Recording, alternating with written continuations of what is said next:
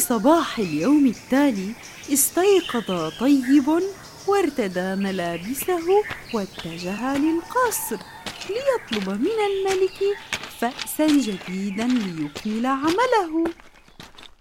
عند الملك كان يجلس سندباد والوزير مع الملك ثم دخل طيب وقال يا جلالة الملك وحاكم التلال والجبال أنا أعمل حطابا في مملكتك العظيمة وكل يوم أنا وأخي نجمع الحطب ليستطيع باقي سكان المملكة إيقاد المدافئ في هذا الشتاء البارد.